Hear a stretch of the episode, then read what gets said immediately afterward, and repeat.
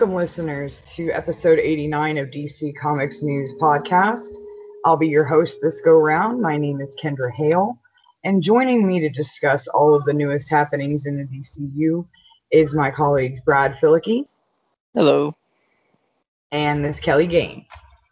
Hey guys. Now, the first story that we're going to go over and kind of discuss is, is actually two of them. Um, we've seen a lot of news coming out from DC that they're moving a lot of dates around when it comes to the bigger movies.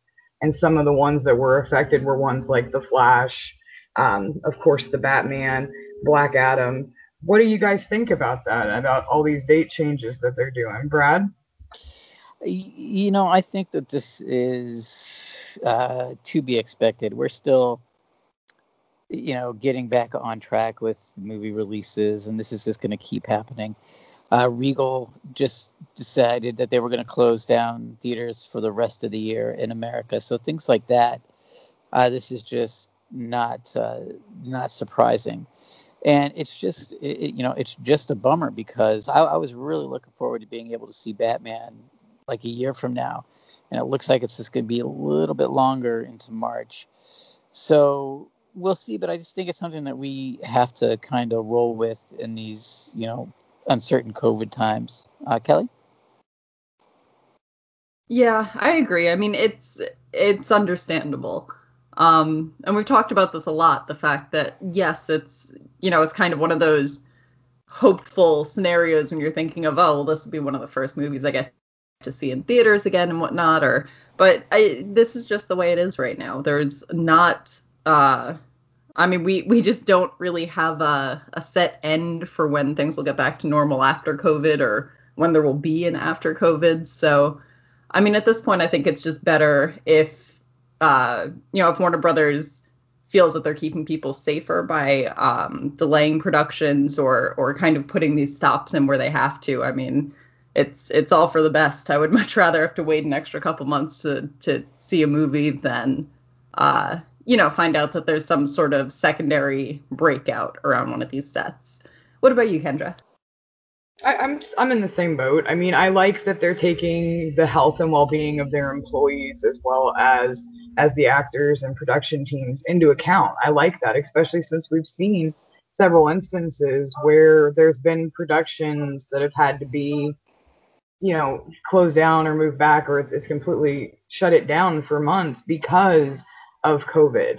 So I do like that. I think the only thing that gives me a little pause is while we're getting to see tentative dates for ones like The Flash and Shazam, um, Fury of the Gods, and, and Batman, we don't really get a specific date for Black Adam. They've actually done it as undated, meaning they're not sure when it's going to release. Did you guys did you guys have any thoughts about that one, Brad? I think that uh, we will be okay with Black Adam. I think we will get a release date. I don't think it's going to be canceled. I think um, I, I, think between the power that The Rock has to get these projects moving forward and the uh, good buzz that it got through FanDome, I think I think we'll be set. We just may have to wait a little longer. And you know, to be honest, the, the, these release dates that they just released could be changed too. We don't know. So, but I, I think I'm pretty optimistic though that we will see Black Adam. Uh, Kelly. Yeah, absolutely. I they, they can't let the Rock down at this point. That, that's like, I mean, he's the Rock. You can't make him unhappy. And I, I mean the the teaser, um, yeah, the, the sort of concept trailer we saw at FanDome was so cool, and I feel like it got people who maybe weren't that interested in Black Adam more interested. Um, I, I think it's it's one that I've seen pop up that people have shared on social media who didn't seem to have any any kind of interest in it before. So I, I don't think that we have to worry about the fact that they're not setting specific dates right now because it just you know, it turns into one of those things where every week it's like, all right, we're back another two weeks and three weeks and four weeks, and you know, it's it's just instead of putting a moving target out there, just saying, you know, we will get there when we get there might be the the better option.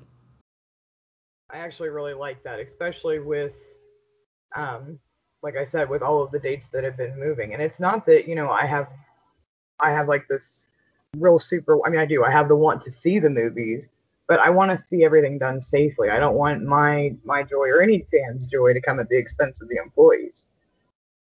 But on the flip side of that, one of the other news stories that we have is that Patty Jenkins is still set for the theatrical release of Wonder Woman to go according to the date that was set on September 11th um, for it to, to premiere on Christmas on December 25th.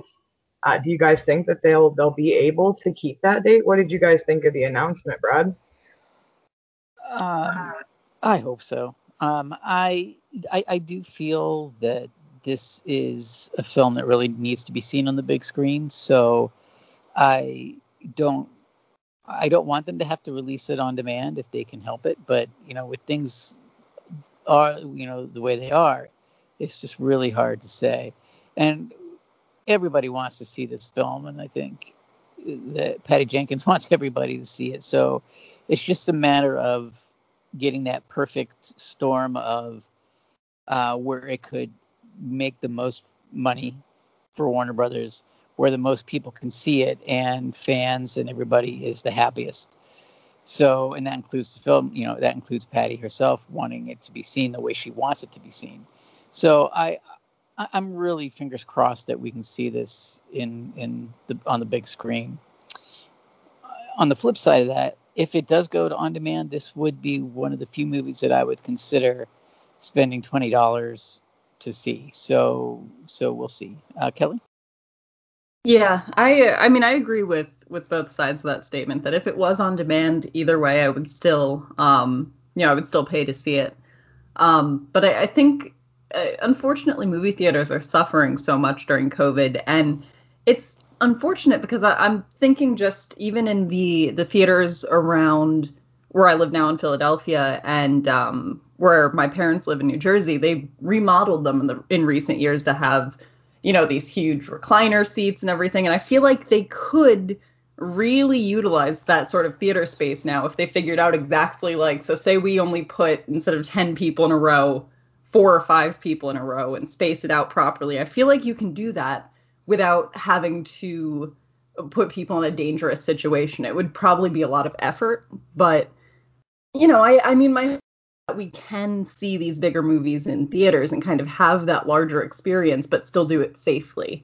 Um, you know, and I, I keep seeing things about drive-in theaters, which in December might be a little bit crazy, at least, you know, on the East Coast or anywhere where it gets cold. So I mean, maybe they don't have as many options as we would have had if we were looking at a summer release, but I, I mean, I do hope it goes to theaters because it, it's unfortunate to see, you know, Brad, like you were saying, with Regal closing down and whatnot. It's just, you know, it's a, it's a rough time for people on that end of the entertainment industry as well. So, you know, if, if it does go straight to on demand, I'll see it, but I would love to see it in theaters. And my hope would be that even if, you know, it premieres on demand, um, that once things are safe again and theaters open up, maybe they'll do a theatrical release because I would definitely go back and watch something in theaters if I liked it. Um, yeah, it just we'll we'll just have to play it by ear, but I keep that. I, I really hope they keep that date. Kendra. I, I agree. I really do hope so. I mean, I know that in her her Twitter response, Patty Jenkins said that currently there's absolutely no talk of it going to a streaming service or it going the way that Disney did with Mulan and and coming into uh, as, as a buy-in for for subscribers or for non-subscribers who were who were guesting. I mean, I like those ideas just because in the middle of a pandemic they do seem safer. But like you said, Kelly, if they're able to space it out, I don't see why if I can go to a Friday night football game where they've got the bleachers sectioned off it wouldn't be the same type of thing for a movie theater except for the enclosed space. You know what I mean? Like maybe maybe have less less people in there or do do ticket sales to see, you know, maybe testing the want in your your local area. I'm, I mean that's that's an idea that might work. I don't know. But I do hope that they're able to keep it for theatrical release. I think that that would be really nice for the fans to end the year on that. Um, now, speaking of, of the movies themselves, we've brought up the Batman, which has a, a March 22nd tentative date for release um, in 2022.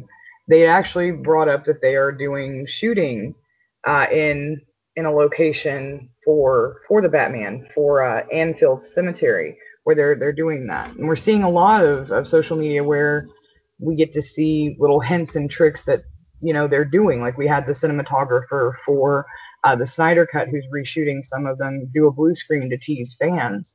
What did you guys think about either of those, Brad? Uh, as as far as the Batman goes, uh, you know, they said they they're asking the public to please stay away because of COVID, and I, I just I, I really hope that they do because I don't want to see something happen like happened earlier where they had to shut down production again because there were positive tests. So I hope that they can continue filming and get this done because I really want to be able to see this uh, in in March of 2022, which now seems so far away. So I just I, I, I am glad though that they are being able to film, and and as far as the Justice League goes, you know, I I love the idea that they're filming more. Uh, but I, I, it's the same thing is that I hope that um, these productions don't have to shut down and that you know this gets delayed as well because it looks like we're going into 2021 with all these delays that that the Snyder Cut may be one of the biggest superhero movies, if not the biggest superhero movie of 2021. So I hope that you know that that doesn't get delayed as well. Uh, Kelly. Yeah, um, I agree, and I, I think if anything, um, you know, my hope with the kind of distant dates that they're setting for these, and especially, you know, Batman now we're looking at 2022, and I mean that that is far away. That is well over a year out. But my my hope would be that they're sort of setting these distant time frames, so it, they're they're maybe accounting for another possible shutdown at some point. You know, that maybe it's not this. Uh, you know, it's not like, all right, well, if we get everything on track right now, that's the earliest possible date, but that maybe they're giving themselves leeway just in case we have to shut down again, just in case, you know.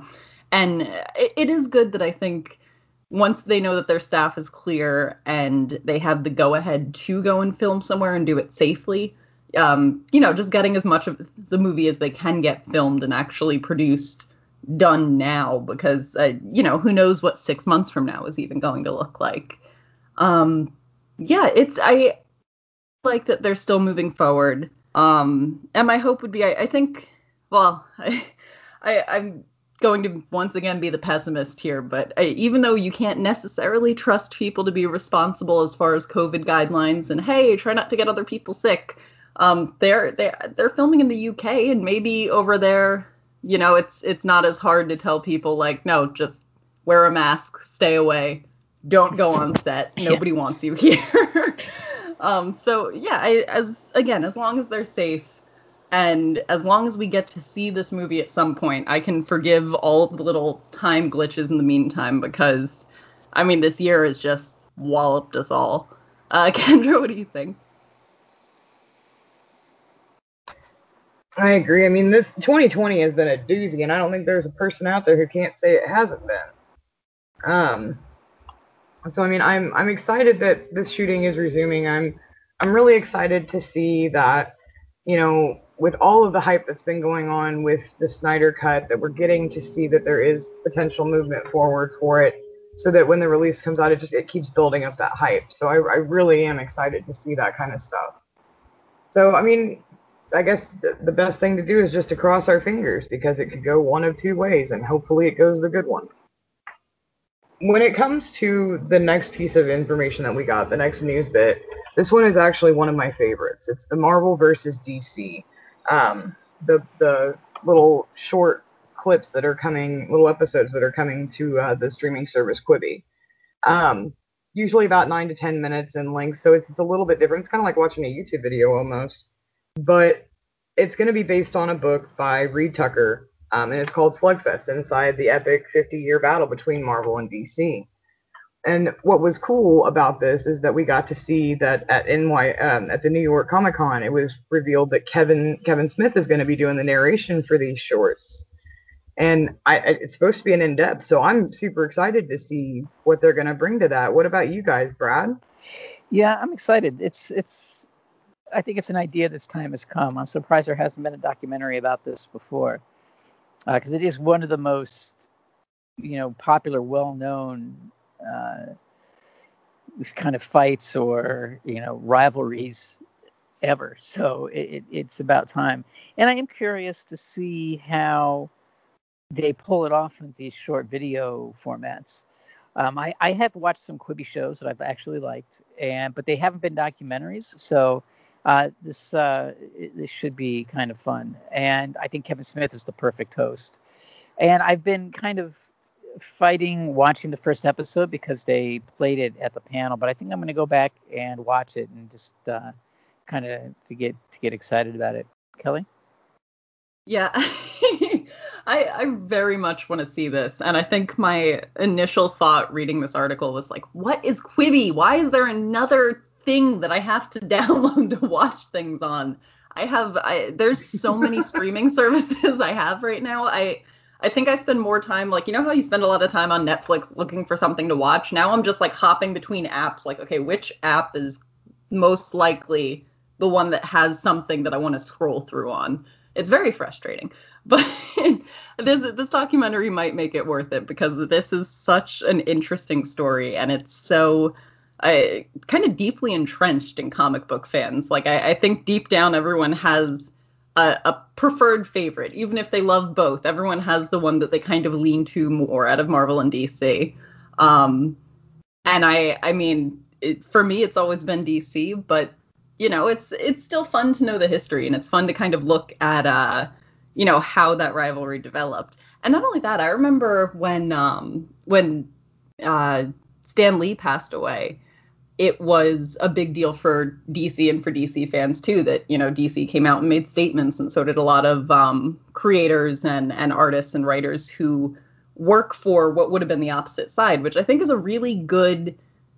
Uh, it, it's it's like a bright spot on the horizon that not every you know huge long historical rivalry has to be like this. We hate you forever thing. That you can be a rival and still have you know some common human decency and respect is I if anything that's a great example to have because uh yeah I mean I, I was really kind of heartwarmed I guess to see that you know even though we have this huge history of you know so and so suing over this character is too much like that character yada yada it's it, they they still have that base respect because they share fans.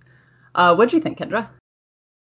I like that too. I like to see that we're getting like a, a, almost a behind the curtain sneak peek of this beef that has been going on between these two rival comic company producers for forever. Not only the characters, but I'm also hoping we get an insight into some of the stuff between the creators and and and the owners. I mean, I think that that would be something really cool. It would be like watching Jim Henson and Jim Henson go at it with Stan Lee or with Disney. I would love to see it. So I'm here for it because I want to see and know all of the information. But that was that was the last one for uh, for the movie updates, and then we get to move into TV TV information that we've learned, news that has come across for DC. And the first one features a company that all of us have been keeping an eye on for the Harley Quinn series with HBO Max. And they finally made an announcement that they're going to have their Green Lantern uh, Green Lantern season one go straight to into the series uh, 10, 10 episodes at an hour long apiece. And we get to see that they're beefing up over at HBO Max their library for DC original series. Are you guys as excited as I am, Brad? Yeah, this is very good news because so much of this had seemed like simple rumors at the time. Like it's for me, it's one of those things where I believe it when I see it, and this is a definite positive note because it means that this is definitely happening. Not only that, but it's ordered straight to series. So that is a really good sign. It's probably a really good sign that they, you know, that the, the powers that be like like the scripts and like the stories. So yeah, I'm, I'm excited about this. Uh, Kelly. Yeah, this looks awesome. Um, and I definitely, uh, I'm I'm excited to see HBO Max kind of get a bigger um, library of of DC content because right now it's it seems like a, a lot of things have gone over from DC Universe to HBO Max, um, but not everything, and it's still sort of you can watch through most of the DC content that's there pretty quickly. Um, and and this show just looks awesome. It seems like they're going to focus on a really um, you know, kind of a, a wide range of Green Lantern stories. Um, and yeah, I, I really do want to see this. And I also, I, I think one of the things that I've mentioned frustrates me is we'll see new DC content coming out, but it'll, you know, be like, well, this one's going to the CW or this one's going to, uh, you know, whatever else. And it's like, well, what, but what about HBO Max? Because we all hopped over to HBO Max and it's still, you know, not everything's going there. So the fact that they're kind of outwardly creating this content saying, you know, this is this is what we're making, this is when it's coming out, this is, you know, it, this is its home is I, I think it makes me feel a little bit better about just the entire, you know, what streaming service is what debacle. Uh, what about you, Kendra? I mean, I, I, like I said, I agree with you guys. I'm excited not only to see that they're they're building up their library, but it's also with original content or continuing great series like like Harley Quinn, like Doom Patrol. I mean, I'm I'm excited to see everything. So, I mean, it gives hope. It gives hope that these series are going to continue, that they're in a good place where they're going to have the freedom not only to tell the stories that they want to, but to give the fans the great services that they've been doing when it comes to these shows. So I really, really am excited, especially since they're an hour long. I mean, that in itself, I'm just like, okay, let's do it. But the next bit of news is is one that that has kind of had a had a shadow over it since since you know the break of the story, and that was Ruby Rose coming out and giving a little bit more information, at least a little bit more meat on the bone of why she chose to leave uh, playing playing Batwoman. Brad, what did you think about the news? Uh, I think there wasn't a whole lot of meat on those bones even now. Um, but I, I think the one positive thing about her leaving, and this has been, you know, this way from the from the beginning, is that they they really seem to still respect each other. The production, the uh, the rest of the cast and crew, and her. It looks like you know there wasn't a lot of animosity, and I really like that she said that she's excited to watch season two. So it's it's it's just good that it's that it wasn't on necessarily super bad terms that she left. So that's kind of that's kind of refreshing. Uh, Kelly. Yeah, I I still have a lot of respect for Ruby Rose because I think even even though it was disappointing to see her leave the show and it was kind of confusing, um, I think it's better that she came to the conclusion that maybe this wasn't exactly where she wanted to be. Um, you know, I'm parted somewhere where it's early enough in the existence of the show that we can accept a new character coming in. And even though I mean it's it's definitely a challenge to between season one and season two have to sort of change the uh, you know the the meat of the actual story. But if anything, I mean, if she was feeling you know less uh, less able to character or less interested in being the character i'd rather her you know step away be honest about it let us start over with someone else instead of um you know, maybe just hanging on for another season would have made tension on set worse, would have made, you know, whatever internal things they were dealing with harder. Um, so it, it is disappointing that she went, but I'm still very excited to see season two. And I I do also really respect the fact that there is this kind of I, I wouldn't say no well yeah I mean a total lack of animosity it seems like there's no uh you know it's not like a a Ray Fisher kind of situation where something happened and you know people are are upset that it's kind of this wasn't right for her. She walked away. They found a new star, and we're all good. We're cool. what about you, Kendra? Well, first of all, because I actually, I'm, I'm really glad that I'm the one doing this because I have a lot to say about this one. Um, but I mean, I, I, first of all, I, I also agree with both of you, and I, I respect fully that there is this lack of, of anger or resentment in any any form that it didn't turn into like with the Buffy cast with Sarah Michelle Gellar and there wasn't this just like huge wedge that didn't seem like it should be there between the actors or the studio. So I, I do. I do appreciate that. That being said, I remember when this one broke, I had just the day before, and I kid you not, just the day before, talked with our own Steve J. Ray about doing the reviews and taking over the reviews uh, for Batwoman for Dark Knight News for season two. And I remember being so excited. I was like, you know, I hadn't thought about watching the show yet, but if I'm going to do season two, I want to go back through and, and watch season one so that way I'm up to date. And the very next day when I had sat down to watch this the show was when the news broke that she had left. And it just kind of put me right in the middle because I was like, well, do I do I still want to watch all of season 1? And then go into season 2 with this new actor who's who's becoming this, you know, taking up the cape. Is it going to feel believable in the way that they transition it from Ruby Rose's Batwoman into into the new actress, Miss Leslie, I believe her name is. Um, and that's where I just kind of got stumped. I'm just, and I still feel stumped because I don't know if it's worth it. And there's so much, like for me at least, as a new person coming into it, there's this haze that's over it because do I even want, I don't want to say waste my time, but do I even want to pick it up when it's going to change so drastically and I already know that it is? So, I mean, what about you guys? Did you guys watch the Ruby Rose season, Brad? Uh, I watched most of it. I still have to catch up. I did like it though. Um, you know, I, I, it wasn't a matter of not watching it because I didn't like it. I just haven't had a chance to go back and, and get all the way caught up. Kelly? Yeah, same. I um, I'm.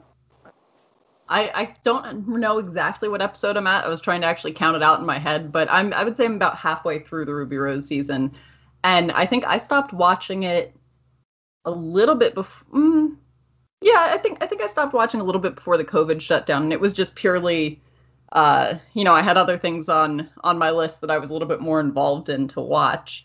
So I think internally, I I'm not so deeply attached to the character yet that I, you know, feel like there's going to be this huge rift when they change her because it's like, well, I've seen, you know, maybe five, six episodes. I haven't seen, uh, you know, it's not like I've been watching her for seasons and seasons.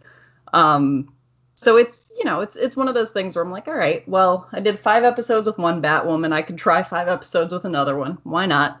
Um, but yeah, I, I do see what you're saying, Kendra. It's it's definitely a weird position for a show to be in. It is really hard for um, a, any television series to transition from a certain cast that people have gotten used to into another one.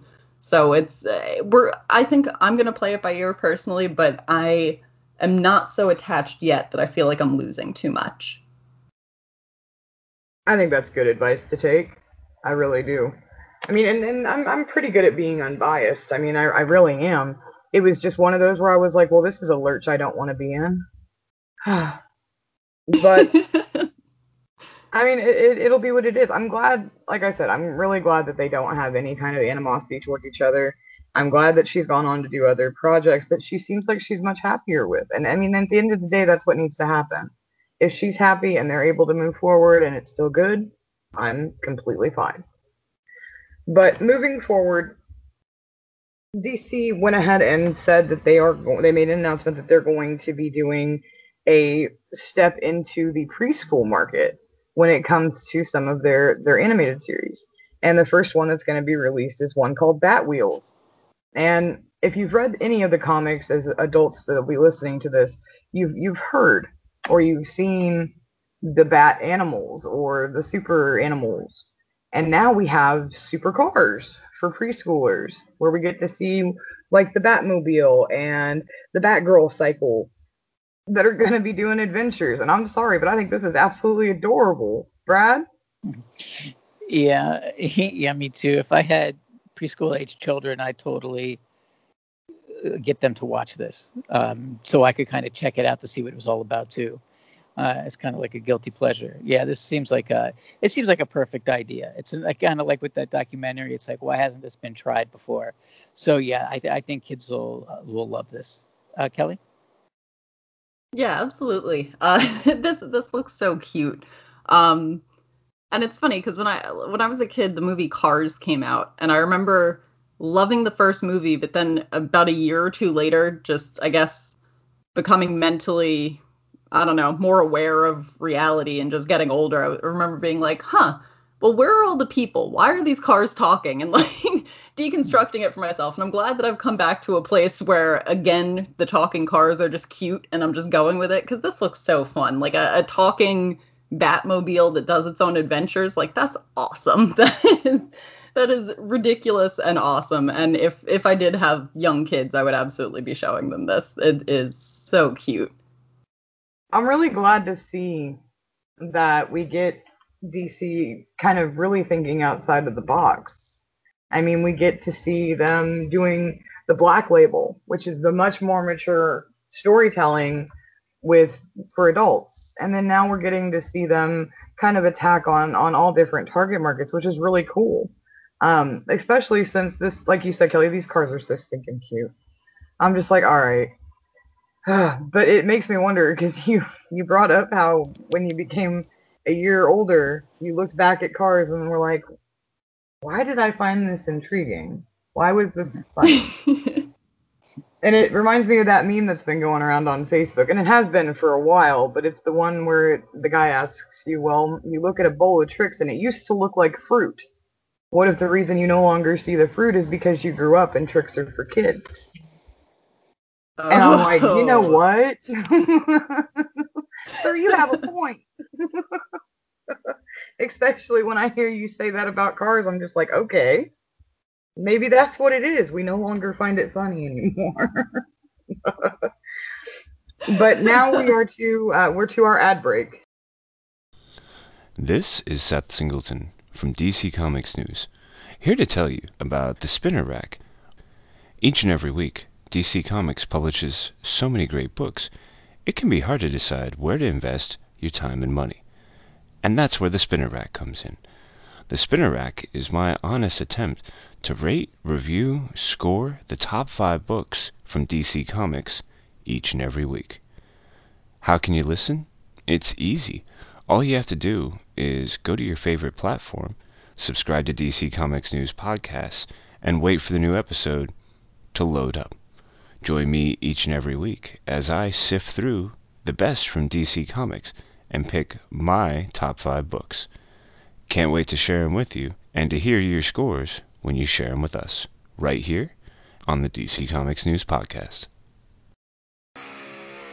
First, there was the DC Comics News Podcast. Then came the Spinner Rack. And now, the third show brought to you by the guys that brought you all that other stuff I just mentioned. I am the Night. A story about the stories. A show celebrating Batman, the animated series. Week by week, episode by episode. Just when you thought it was safe to put on a pair of headphones. I am the Night.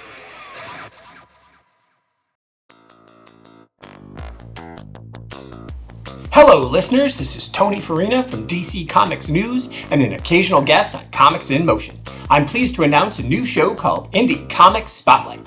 Each week, my guests and I will be taking a deep dive into a current title or a classic graphic novel from a publisher other than the big two. Consider this show the best of the rest. My hope is that we'll bring new readers to independent comics and give old readers a chance to share their thoughts. Join me each week in the Comics in Motion feed in your favorite podcast catcher. Why, hello there. I'm Seth Singleton, and I'm here to tell you about Mad Love, a Harley Quinn cast. Three, two, one. Harley Quinn? Harley Quinn? What have we learned from this crazy show? Making bat shark repellent relevant since 1966. Oh, look, Ogre. And we've gone completely off the rails. I hear the bat signal. Put up a battle, me nods. I definitely do not f bats. In need of an adult-sized nemesis. Humans make good fertilizer. You can't f with Lois Lane. For f***'s sake. I'm a damn good cop. Lot of lasers. Hmm. Educational and informative. The DC Comics News Podcast Network presents Mad Love, the Harley Quinn cast. Back to you, Seth. So, tell us your thoughts. We'd love to hear from everyone out there. Or not. That's really up to all of you. F***ers. And we're back. All right, now we get to move from television news into comic news, which I know excites all of us. So, the very first one is one that I know is is a huge excitement. It, it's just, oh, just give it to us already kind of moment, and that is that Tom King came forward and said that the new Watchmen spinoff, Rorschach, is going to be what's happening to us. It's going to be his his writing take on what's happening now in, in the real world. Uh, what do you think, Brad? Are you excited to see them take that portrayal? Yeah, because I, I think one of the things that makes the Watchmen Watchmen, no matter sequels, original series, or whatever it may be, is how it relates to what's going on in the world at the current time. The original Watchmen was such a brilliant deconstruction, not only of superhero fiction, but also of the politics of the 80s.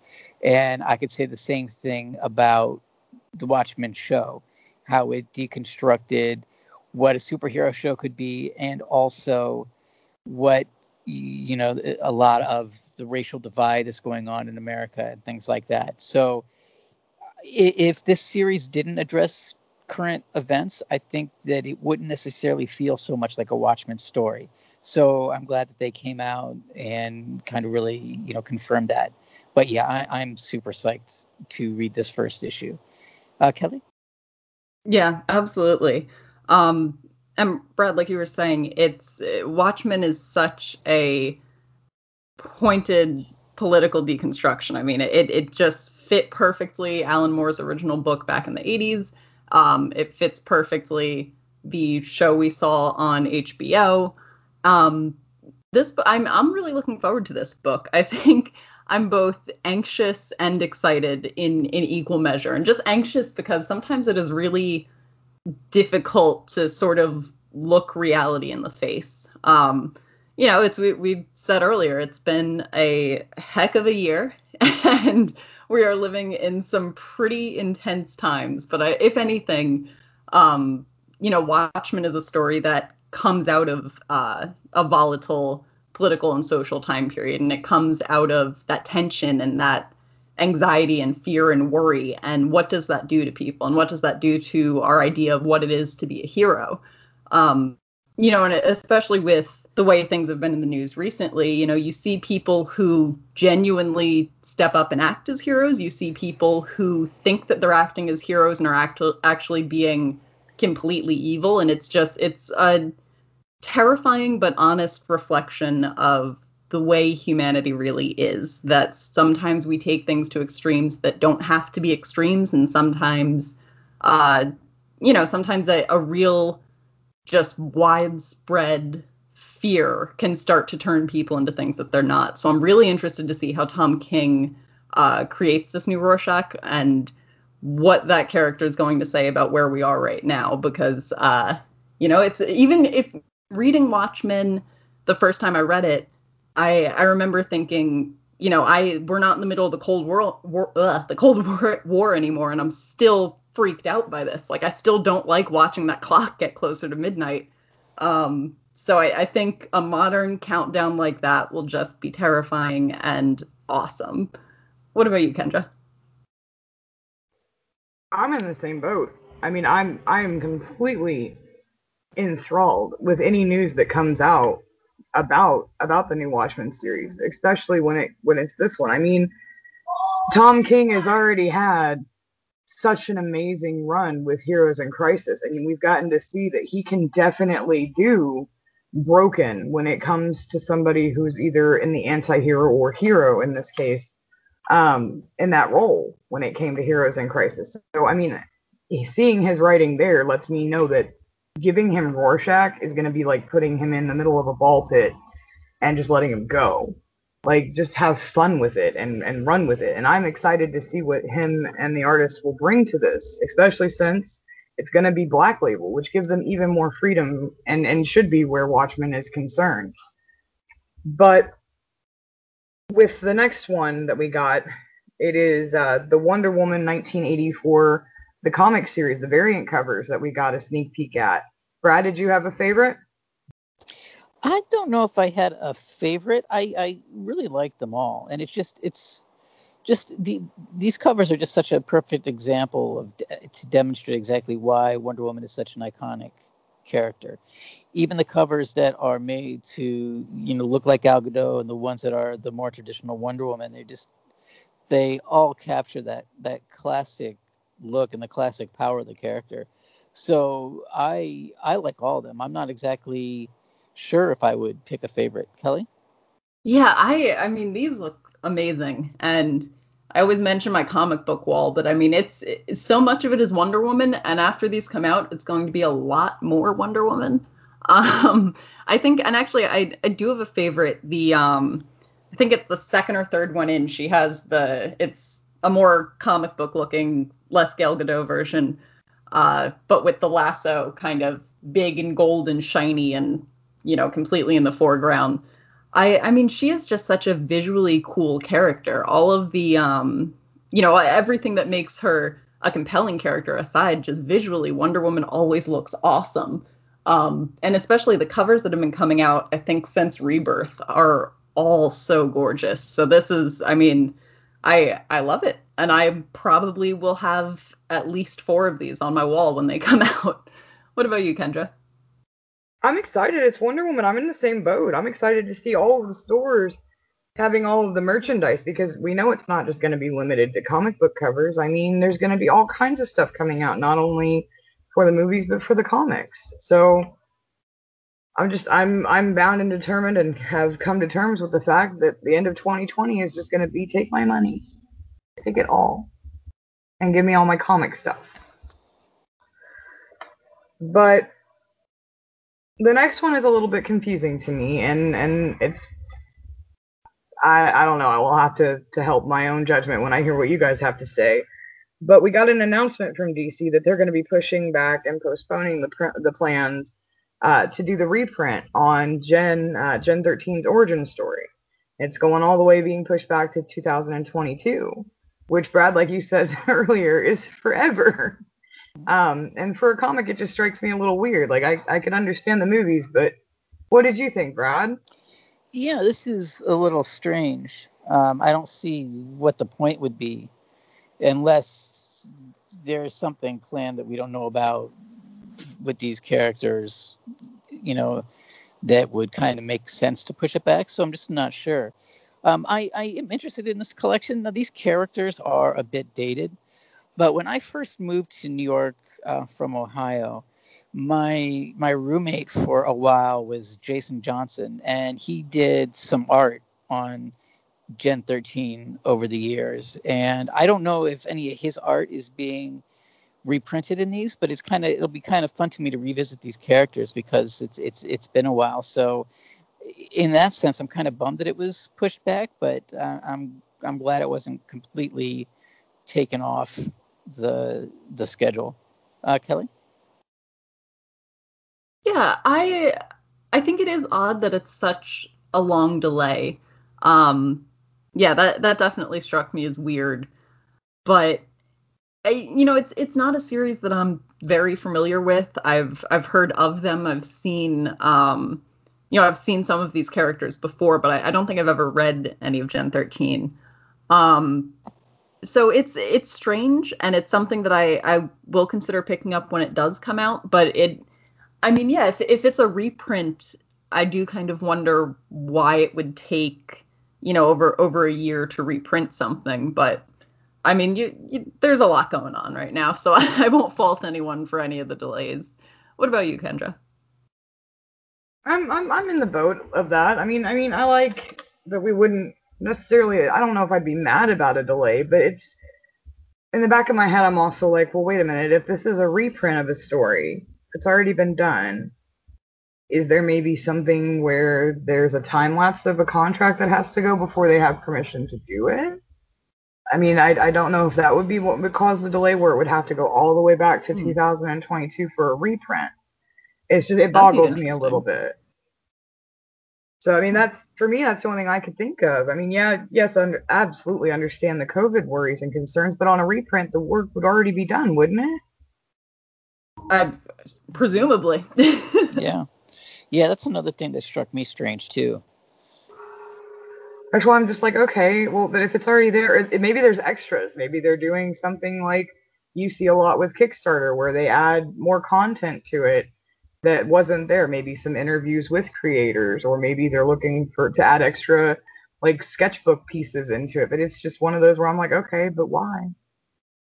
Like I could see maybe next year, but why? Why 2022? It's like a couple months ago when it was all October. Now it's all 2022. You know, it's the safe deadline. Two years down the line. oh Lord, what world will we be living in in 2022? I don't know, but I know we're going to be referencing this episode. like, you remember all those hopeful joys? What happened? Please let some of them come true. My God. right. But the next one is a little sad, so I'm glad we had a little moment of levity there for a second because with all the hits that, that comic book retailers have been facing with COVID and with distributions and pushback dates, UK, um, one of the distributors for Diamond out in the UK was robbed and they had to shut down production. So this doesn't necessarily affect any of us here in the States, but for, for people like Steve J. Ray, their comic book delays might might happen for a day or two since they won't be able to reopen until Tuesday. Brad, what do you think about the news? Yeah, what a way to kick kick comic collectors when they're down. This is just crummy news all around. Um, you know, I'm I'm hoping that maybe the break in they didn't take as much as they originally thought they took. Get some kind of you know comfort from you know what happened, but this is just really really crummy. What do you gain by robbing a comic distributing warehouse. It just makes makes no sense. Uh, Kelly. Yeah, this this kind of makes me angry because if you're if you're a comic book fan, then I think you would understand that we're already in a terrible situation from COVID and and and stores are already struggling. We're already having a hard time. So why would you do something like that? And if you're not a comic book fan, then why like why would you rob a comic book warehouse? What I, it it just doesn't make sense. And uh, like I I don't know. It, it's such a pointedly cruel crime to do at, at this stage in just the world. I mean, everything has been delayed, so the stuff that can get out, the fact that, you know, we can keep books on shelves and keep stores open and keep fans reading, that should be a victory in and of itself. So the fact that someone would then take it upon themselves to uh, disrupt the little bit of a working system we actually have going is just, I, I mean, if we were on the Harley Quinn show, I would have a lot of extra words for what that is. But I, I mean, it's just rude and terrible, and I, I really hope they figure out who did it and why. Um, and I mean, I like, I, I just can't see the value in it unless you want the books to then resell on, you know, resell elsewhere or something like that. But it just doesn't. I don't know. I it's just bafflingly terrible. What about you, Kendra? I also wish that we could have a mulligan, but I know Josh would all yell at us, so no mulligan.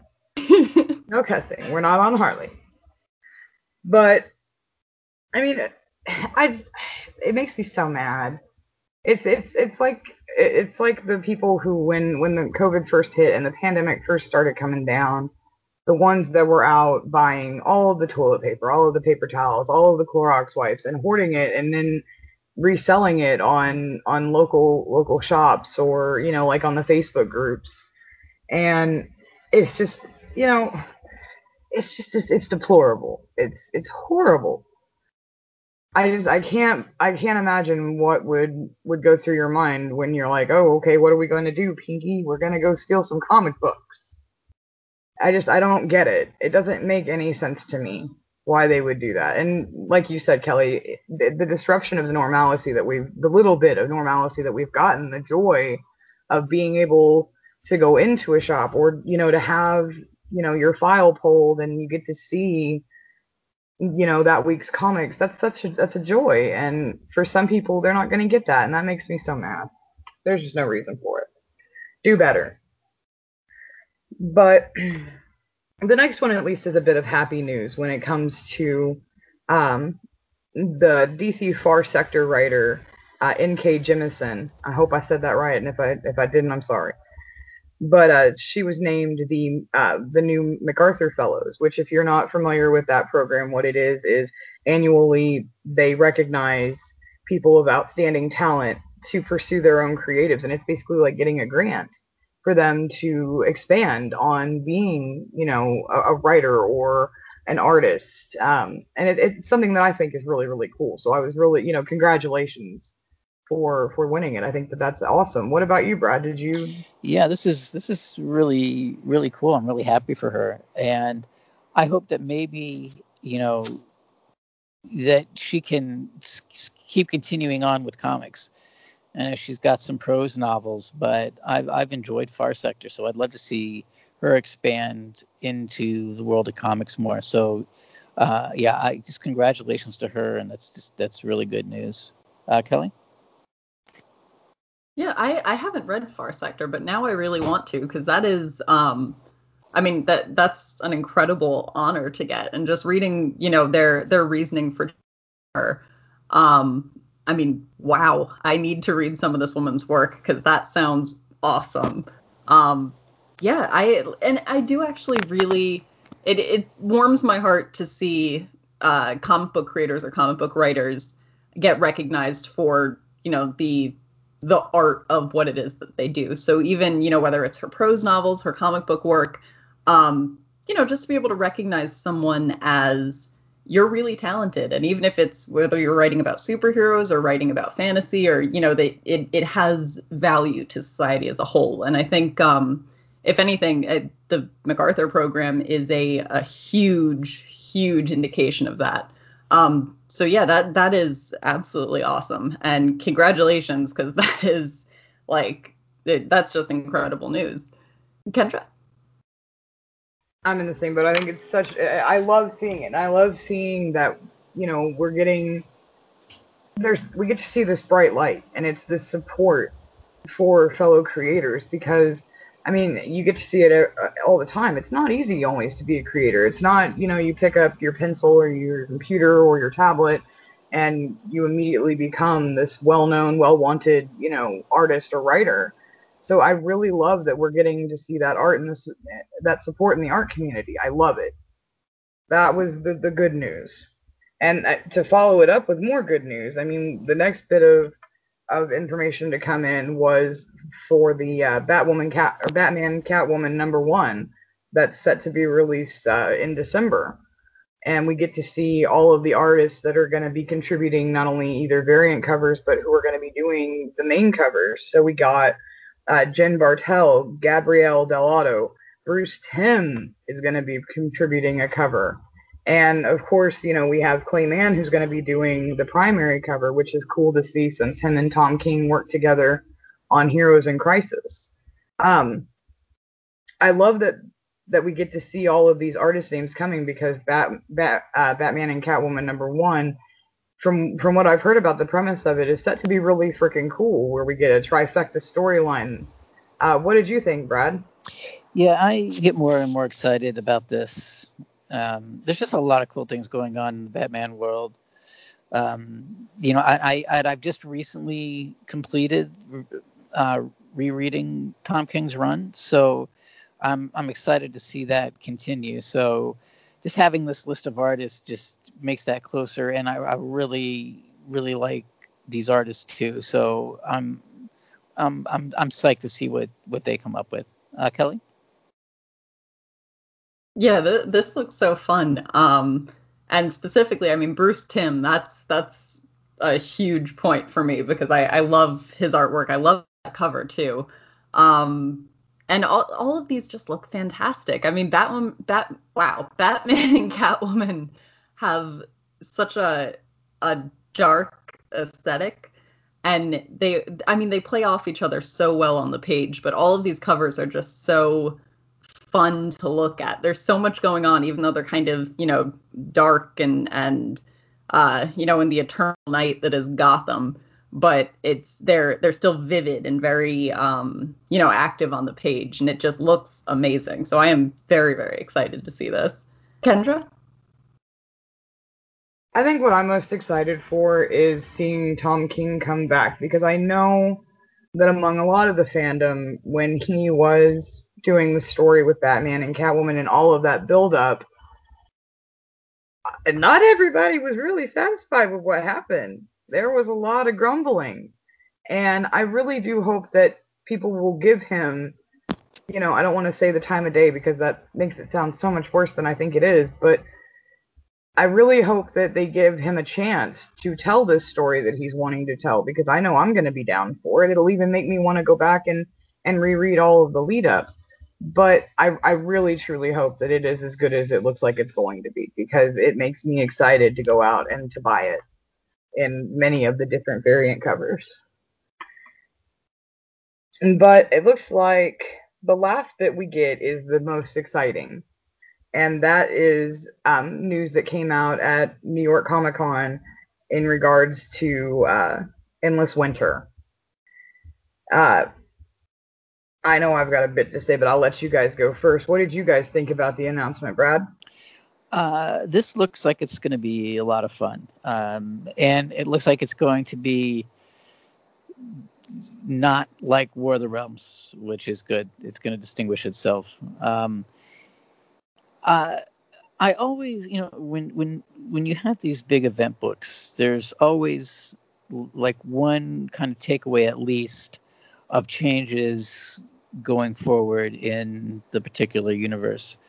And it makes it, it it's interesting because at the panel they said that Endless Winter was like uh, in mytho- Greek mythology happens before Ragnarok. So it makes me wonder what is what are they building up to even after this? and I like the idea that they are humanizing uh, the the Frost King. Uh, you know, I, I, I, like villains that are, you know, that you can sympathize with, and uh, you know, a Norse god is is not the easiest thing to relate to. So it's going to be interesting to see how how they pull that off. And I, I really like that they are bringing in uh, Viking Prince because that's the perfect character to be in a story like this, and you can't go wrong with Swamp Thing. And I like the idea also that it's going to be told in different time frames. So yeah, this should be an interesting, uh, fun story. Uh, Kelly. Yeah, this. I mean, this is definitely an ambitious event, but I, I, I like everything I see so far. Um, and and yeah, Brad, like you were saying, it is tough to make a, a relatable or a you know, a, a human feeling Norse god, but I'm certain that I, I'm not certain, but it sounds to me like they're going to have a really good grasp on this. And I liked the article also talked about some of the themes of uh, of this event, and uh, specifically there's going to be portions that uh, focus mainly on family and isolation. And I mean, at the very least, isolation is a huge, uh, you know, a, huge issue that people have been facing throughout COVID. Um, so hopefully, you know, this story kind of plays into that and maybe uses that sort of modern feeling and how big of an issue that is right now to make us relate more to this, uh, you know, this kind of bigger mythological idea. Um, but this looks so cool, and I think the first time we talked about this, or when we just saw that it was going to be called Endless Winter, um, I feel like my my best guess was Mr. Freeze, and I'm so far off, but I'm okay with how far off I was because mm-hmm. this actually sounds much cooler. Um, what do you think, Kendra? I remember that discussion because mine was that they were gonna have a meeting of like all of the the cold based villains like Captain Captain Cold and, and Mr. Freeze, and I still want that DC because I thought that was gonna be cool. But Justice League Viking, I'm excited. I think that that's going to be so cool to see all of these well-known and beloved characters in the past and and to see them bring that to life. I think that's going to be really cool and to see them intertwined. So I'm I'm excited for it. I'm here for it. I can't wait to see what else is going to come for come from it because we're going to see it, it listed in the article here all of the titles that are going to be included in in this expanse and I'm just like okay I love big events because it always makes you feel so anxious for what's to come and you don't want to miss anything. And I'm afraid I'm going to miss anything, but this time I have a list, so I won't. Mm-hmm. but I mean that's that's really all the news that we we got this weekend. I mean it was a lot. There was a lot of big things that came out. Was there anyone that caught your your eye specifically, Brad? Well, I. I, I think the endless winter definitely grabbed my attention, and also the Rorschach story.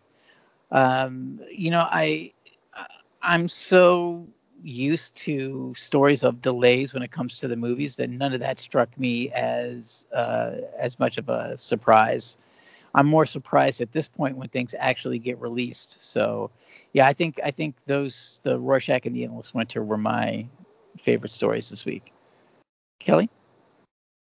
Yeah, yeah, I think um, definitely the Rorschach. That that one specifically just it it's like that weird mix of like I'm so excited and I'm so anxious because I know it's just going to be emotionally devastating to read, but I still want to read it. So I that's that's the big one for me. And I mean Brad like you said it's it, this this whole year's kind of been the delay game and it's all reasonable delays. So I think, you know, we're just going to have to expect to continue hearing stories like that, you know, foreseeably through to maybe 2022 at this point. But I, you know, there's still great stuff coming out, and that's the most important part.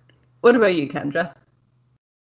Oh, it's so hard for me to pick one because a lot of these were exciting. I I loved getting to see the different artwork for the covers that are coming out, not only for Wonder Woman 1984, but also for Bat, Batman, Catwoman. I keep trying to fuse their names together, and it it, it can't work because there's already a Batwoman. I had to pause myself. I'm like, dang stop trying to ship them. cat. Bat cat. but I'm excited for it. I'm, I I think that I think that given the reins, the stories that are going to be told between you know all of these Rorschach, um, you know Batman, Catwoman, getting to see the the Justice League Vikings, it's exciting for a comic fan, and I'm I'm I'm here for it. So that's it for us. I again have been your host, Kendra Hale, and I am joined by some spectacular colleagues. Brad, where can everybody find you? Uh, you can find me uh, writing news and reviews, DC Comics News. You can find me also on the Mad Love Harley Quinn podcast, also part of the DC Comics News podcast network. And uh, you can follow me on Twitter at FlickyB1. Kelly? Um, you can find me doing opinion and editorial pieces for DC Comics News. And you can also find me on our other show, Mad Love, the Harley Quinn cast. And you can find me on Twitter at Kel Gaines Wright. Kendra? I can be found at Devour All Words on Twitter. I can also be found doing news, reviews, and opinion pieces for uh, Dark Knight News, as well as here on the DCN News Podcast and the Mad Love Harley Quinn cast, which you can find those if you enjoy stuff like this. You can find us on anywhere that there are streaming services. Uh, that could be Spotify, iTunes, Google Play, anywhere that you can listen to a podcast, you'll find us. Um, and when it comes to the social media, so that you can read some of the articles that we review, you can visit darkknightnews.com. You can go to dccomicsnews.com. You can go to Twitter, Facebook, Instagram, Tumblr. We're pretty much taking over the web. I mean, we really are. But as we love to say at the end of all of our casts, we'll start with you, Brad. Everyone should Read? More. comics. That's it, guys. Bye.